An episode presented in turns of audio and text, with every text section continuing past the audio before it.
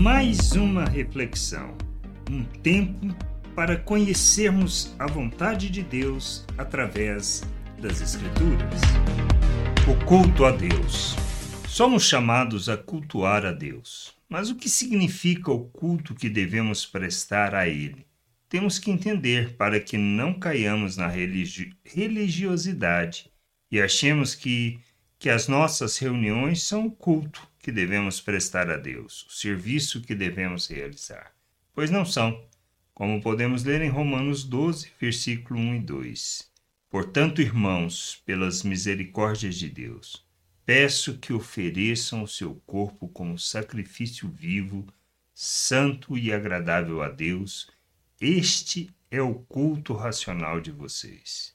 E não vivam conforme os padrões deste mundo, mas deixem que Deus os transforme pela renovação da mente, para que possam experimentar qual é a boa, agradável e perfeita vontade de Deus para experimentarmos de Deus a sua boa, perfeita e agradável vontade, devemos ter o nosso entendimento transformado.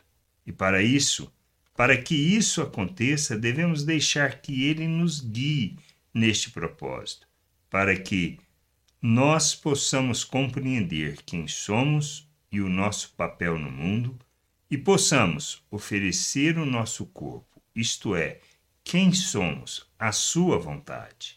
E a sua vontade é que o mundo o conheça e compreenda a sua salvação.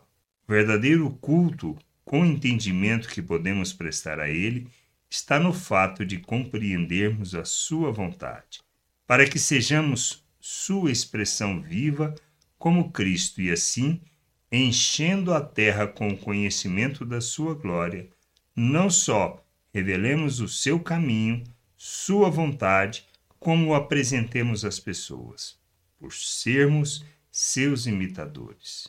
O culto a Deus não está nas nossas liturgias e nem em nossas reuniões, mas na oferta que fazemos em favor da sua vontade.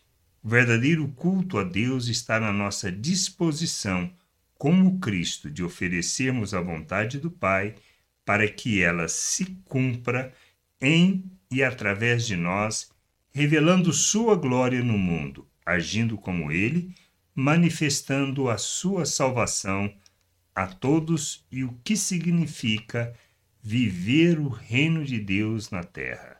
Graça e paz sobre a tua vida. Amém. Gostou da reflexão? Compartilhe. Não deixe de ler as Escrituras. Medite para poder crescer no conhecimento e vontade de nosso Deus e nosso Pai, para que, conhecendo o Senhor, possa o revelar ao mundo.